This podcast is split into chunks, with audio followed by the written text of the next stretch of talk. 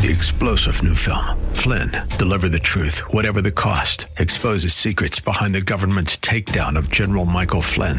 Flynn knew what the intel world had been up to. He ordered the first audit of the use of contractors. This set off alarm bells. He told the truth. He was the most dangerous person for Donald Trump to hire. They had to get rid of Flynn.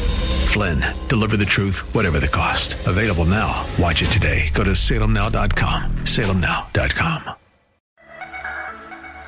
Divine intervention will always seek human desire for help.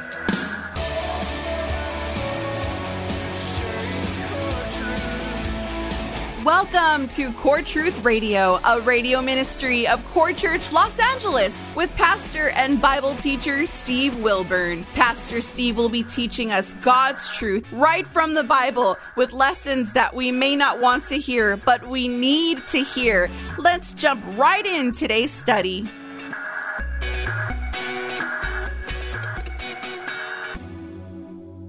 Well, we're going to be in John chapter 5. This is part two of chapter 5. And I entitled this message, Paying the Price.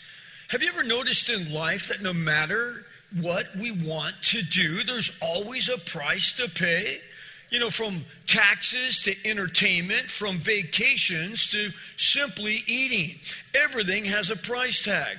Some things can be had for cheap, of course, while other things will cost a small fortune. It all depends on how much we want to spend. And here in America, there are endless things to buy. Like for you women, you want to look cute, which is good, that's all good, that you have options. Now, you can either go cheap and go to Walmart, which no one wants to do that. Or you can go big and go to Nordstrom's or, or Bloomingdale's. But as you know, that'll cost you a little bit more. And the same goes for us guys. We like power, you know, but power costs money. From iPad, you know, I, uh, iMac Pros to uh, trucks. You know, like we go out and buy a new F 150 Ford. Now, if you get the 3.5 EcoBoost, it has like 470 foot pounds of torque. That's a lot of torque for a pickup truck. But if you throw another 10 grand on that, you could go from the F 150 to the F 250. Then you can get the Power Stroke diesel, and that has 935 foot pounds of torque. And you're thinking, like, you know, you women might be thinking, well, what do you need all that torque for? It, we're just men. It's like, that's in the story. We just want the power. Yes, whether we want to look cool or have the power, either way, it's going to cost us. Just like you ladies, you could spend $75 on a pair of shoes, or you could spend 10 times that on a pair from Jimmy Choo. See, so it just all goes back to how much are we willing to spend? For there's a big price to pay to look cool these days. It's like women with a light tint of green in their hair. And you're thinking, I wonder why she would do that. Well, she didn't want to do that. The truth is, she wanted to bleach her hair blonde, but she didn't want to pay 200 bucks, okay, at the salon. So she did it herself at her home. And you could say, well, she didn't want to pay the price, but she actually did pay the price, thus the green hair, okay? Yes, there are many things that can radically improve our appearance, yet the only thing that really separates us from them is how much we're willing to pay. But money isn't the only thing that can cost us. What about the cost of being humbled in front of other people? But today, as we continue in our study through the book of John, we will see that there's a price to pay for sin. It's been said concerning sin that sin will take us farther than we want to go, it'll keep us longer than we want to stay, and it will cost us more than what we wanted to spend.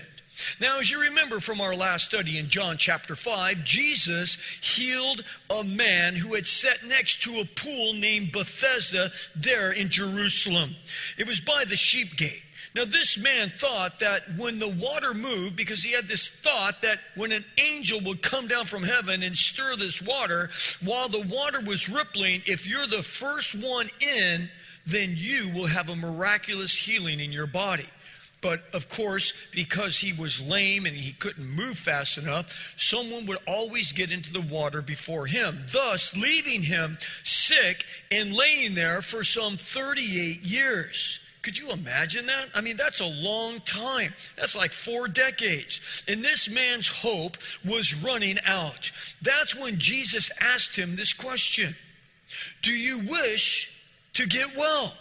And really, like, what kind of a question is that to ask? Especially if that person's been sick and lame for so long. Yet there's many today who are lost they're caught up in sin and they refuse to get well. They refuse to change their present lifestyle. So if you were to ask them, Do you wish to get well? You're thinking like they would immediately say yes, but not necessarily because people live in lifestyles that are killing them. I mean, consider the people that have caught the eye of many, those who have grown to the status of celebrity, yet they start down a wrong path in the midst of their celebrity, a path which costs them irreparable damage. We see it a lot around us in the people that are in entertainment around us, people like Charlie Sheen, Lindsay Lohan. Then there's people like Bill Cosby from decades ago and Lance Armstrong in sports. And the list goes on and on. Every one of those lives of who I just mentioned, they all crashed and burned in one way or another. Over what? A sin issue a lifestyle they were not willing to let go of. I wonder if at one point, every single one of them who I just mentioned wished to be well. Like, I wish to get out of this mess. I wish to stop living this lie. I wish to not have this burden of this sin that and this lust that's in my flesh and all of these things. But obviously, not one of them wanted to be well enough to cause them to turn from the very lifestyle that was destroying them and their career and the way that they were living. And they finally got caught. You know, Jesus summed up that kind of a person in John chapter 3, verse 19, where Jesus said this Men love the darkness rather than the light. For everyone who does evil hates the light, lest his deeds should be exposed. So, really, what the problem is, is they love darkness more than they love the light.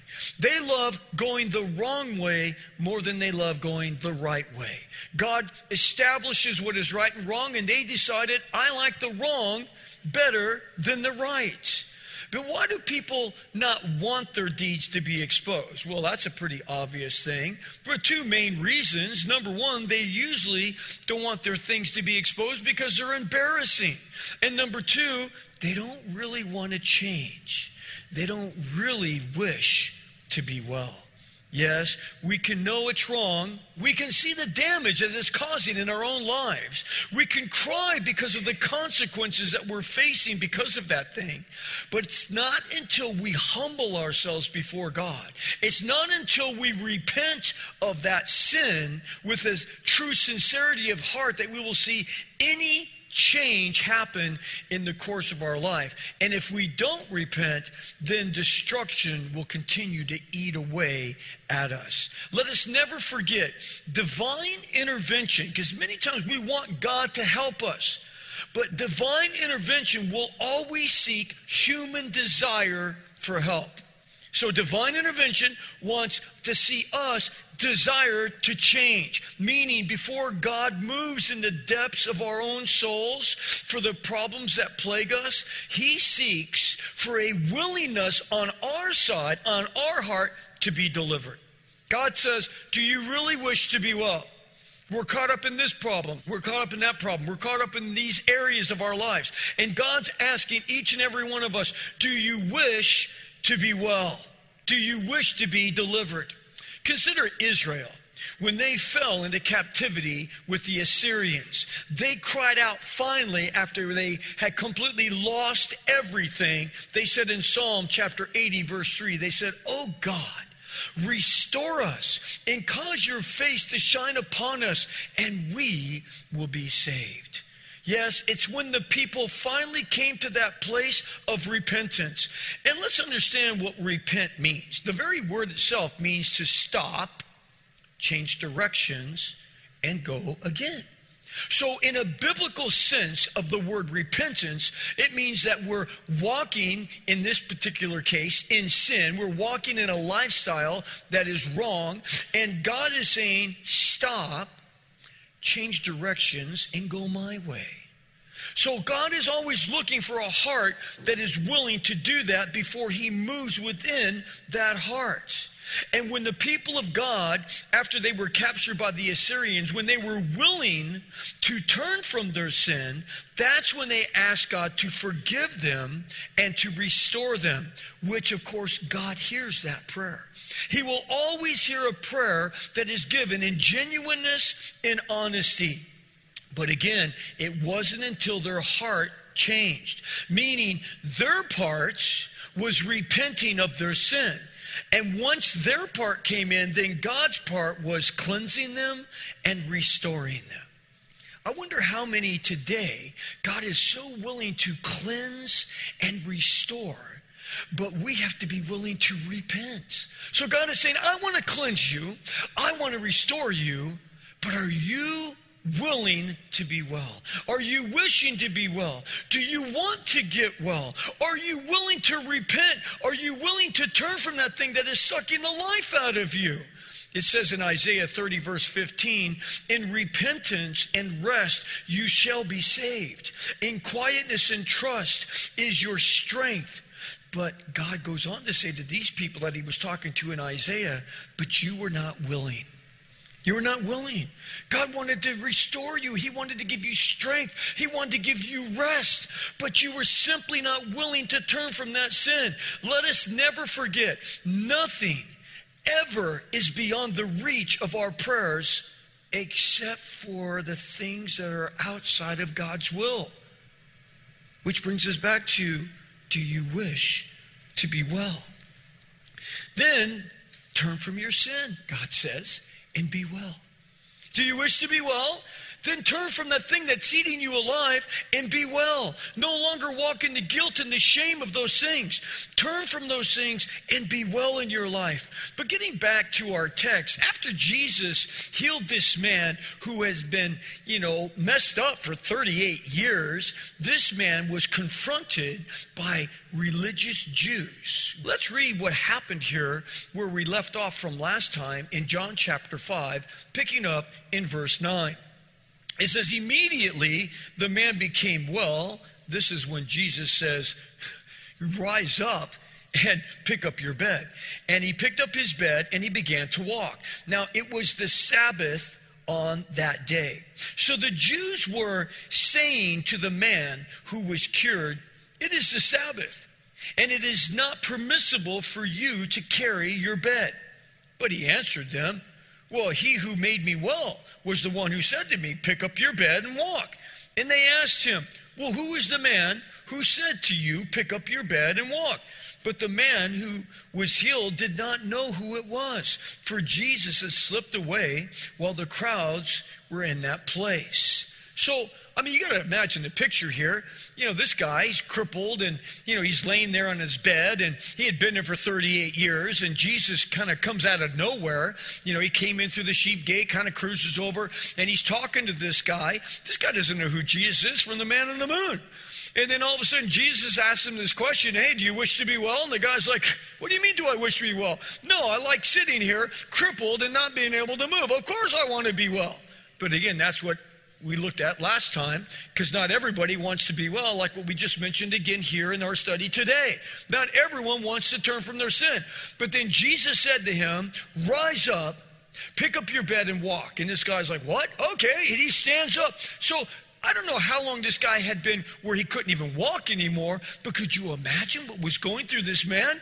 Oh my goodness, I can I can walk again. I mean, look, oh my goodness. I mean, he's jumping around and probably all over the place like a little tornado. Like, wow, look at me. And so everyone's like amazed because everyone knew this man. He had been there for 38 years and now he's jumping up and down. Well, Jesus kind of slips off. He didn't even know again who Jesus was. But now, this man who's jumping up and down with his little mat, his little bed under his arm, his sleeping bag, whatever it was, he's asked a question Who told you to carry your bed? Well, this was a major problem with these Jewish religious leaders of the day. All they saw was a man carrying his bed on the Sabbath. This is incredible to me. Like, are you serious? These men can't see the forest because there's all these trees in the way. Hey, where's the forest? Well, it's right there. No, I, all I see is trees. Uh, excuse me? Hello? That's what the forest is. It's all a bunch of trees. What's wrong with you guys? Wake up.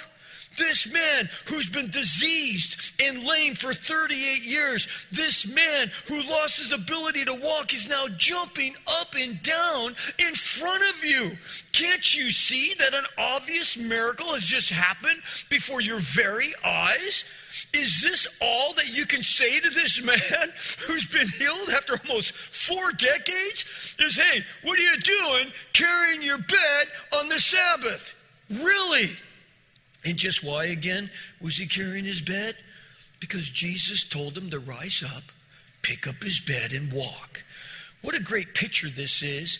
The very bed that used to carry this crippled man for so many years was no longer carrying him. But now, through Jesus, we can do all things through Christ who strengthens us. He is now carrying his bed. I wonder if this speaks to any of us here today. Maybe there are things that have consumed and ruled over you in your life. Maybe it's time we listen to what Jesus said to this man Take up your bed and walk. Stop playing with the sin that you've been playing with. Stop being subject to the burdens of this life. Don't allow when the enemy backs up the dump truck of misery to dump all of your life. Stop accepting the misery. Stop accepting everything causing you to go into an anxiety attack. Stop allowing those things to happen. Jesus says, Rise up. You're a child of the living God. Get your bed and you take it and you leave. But getting back here to these religious Jews, why were they all bent out of shape? Are they all torqued about this whole issue of this guy carrying his mat on the Sabbath day? Well, they were convinced that this man had broke one of the Ten Commandments. And if you're counting, it was the fourth of the Ten Commandments about not honoring the Sabbath day. So let's go back to see exactly what God said about the Sabbath day, where Moses recorded this in the Pentateuch, the Torah, the law of God. So he says in Exodus chapter 20, verse 8, he says, Remember the Sabbath day to keep it holy. Six days you shall labor and do all of your work. But the seventh day is a Sabbath of the Lord your God, and in it you shall not do any work. What was the work that he was talking about? He says, Your labor, the work that you do. So the scripture didn't stipulate or define anything more about work than what he just basically said right there. The assumption was, again, that your work is one's employment. We're not to work at our employment seven days a week. We are to have a day of rest. So that's why God went on to say and gave an example of himself of what work actually was, which is what your employment is. If you're a carpenter, you're doing your carpenter thing. If you're you're driving a truck and you're a delivery man, you're doing that. He says you need to take a break from that one day a week. And that's why, again, the example that God gave of himself in Exodus 20, verse 11 says, For six days the Lord made the heavens and the earth, the sea and all that's in them. And then he rested on the seventh day. Therefore, the Lord blessed the Sabbath day and he made it holy. So God gave the example of himself. He says, Look, I created the heavens and the earth. I was out there making Pluto and Saturn and all the planets. I was creating 100 billion galaxies with 100 billion stars in each one. Then I kind of focused in on the earth and I made all the beasts of the field. I made all the birds of the air and all the fields in the, in the sea and the, all the animals in there. It's amazing to me just the plant life, the majesty that's in so much of the things that we see around us. Uh, in my garden in the front yard. Uh, you know, one of the guys here takes care of my house here, and I was talking to him yesterday. I'm like, look at this plant. There's like this green plant, and it springs up this. I, I hate to call it a flower because it's not really a flower. It's like looks like a little miniature Christmas tree, and it's bright red out of this green plant, and it's like I'm like, that is a work of art. Like, how much time did God spend on making that? I mean, it's like I'm down there with my camera, I'm taking a picture of it with my phone, you know. Anyway, but it's just so what God has given the example of what work is. Like I'm out there working, creating the universe. But on the seventh day, I rested. So when you're out there working, doing what you work in an office or whatever you do, you always are commanded to take a break, and that's what the Sabbath day is. But here's the problem. The Jews came in and they added to the law of God with their own oral stipulations on things that should and should not be done. Jesus tried on several different occasions to clear up what God actually intended for the Sabbath day itself not what man turned it into. That's why Jesus said in Mark chapter 2 verse 27 he says, "The Sabbath was made for man and not man for the Sabbath." He went on in verse 28 saying, "Consequently the Son of Man is the Lord even of the Sabbath day." Jesus was saying, "Look, God made the Sabbath for man." That man could have a day of rest.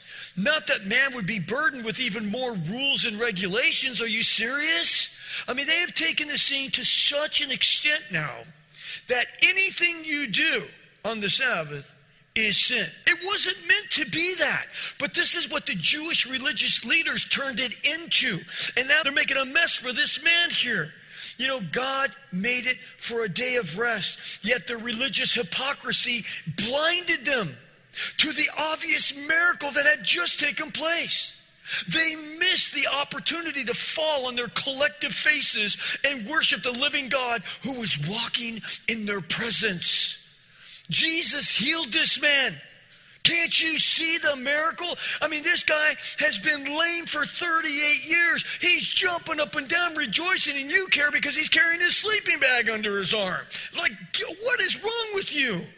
Jesus, after seeing everything that happened to this man being interrogated by the religious leaders, said to him in verse 14, Behold, you have become well. Let's, let, us let us get back on, let's focus not on your sin of carrying your little mat underneath you. Let's get back. And he says, But now sin no more. He's not talking about the quote sin that they're saying of carrying his mat. There's a deeper sin here, so that nothing worse happens to you. So, what Jesus is doing for this man is he is answering the question why have I lost the ability to walk and why have I been diseased for these 38 years? Why was this man inflicted with all of this in the first place? It was the result, in this particular case, of sin in this man's life. And he tells him, Now listen, go and sin no more. Jesus connected the dots for this man, and he tells him that there are consequences to sin. Now, what was his sin? Well, the Lord didn't air his dirty laundry for us, and that's good. We don't need to know what the sin was, so we don't know. But what we do know is this it caused this man 38 years of misery. Understand, there will not always be an answer to the whys that we have in our life. And not every disease and every hardship is uh, a result of sin. Of course not. In fact, we have another place in Scripture uh, that gives us an example that, you know, it's not everything is connected to some kind of sin. Because if you look in John chapter 9, and we'll look at it in detail when we get there, but Jesus healed a blind man. He was blind from birth, and he healed him. And the guy's like, wow, you know, I was blind, but now I can see. It's just an awesome scenario, and his testimony is unbelievable. But then the disciples came to Jesus and they said, Lord, well, who sinned, his mother or his father? Like, why was this guy born blind? And Jesus said, No, no one sinned here, but for the glory of God this is this has happened in this in this person's life. And so there's things that just happen in life. There's dna that's tainted. There's you know as soon as we got out of the garden of eden as soon as we left the place of perfection that god had created for man to live in that he would come down and dwell with them. As soon as man chose to sin and chose to turn his back on god and embrace sin in their life and when they were booted out of the garden of eden the place of paradise then we're subject to anything and everything. We live in a world that's imperfect, that's got all kinds of problems. And so, who knows what could cause many things in our lives? But that guy that was blind had nothing to do with any sin at all. There are other times, though, like what we have here in John chapter 5,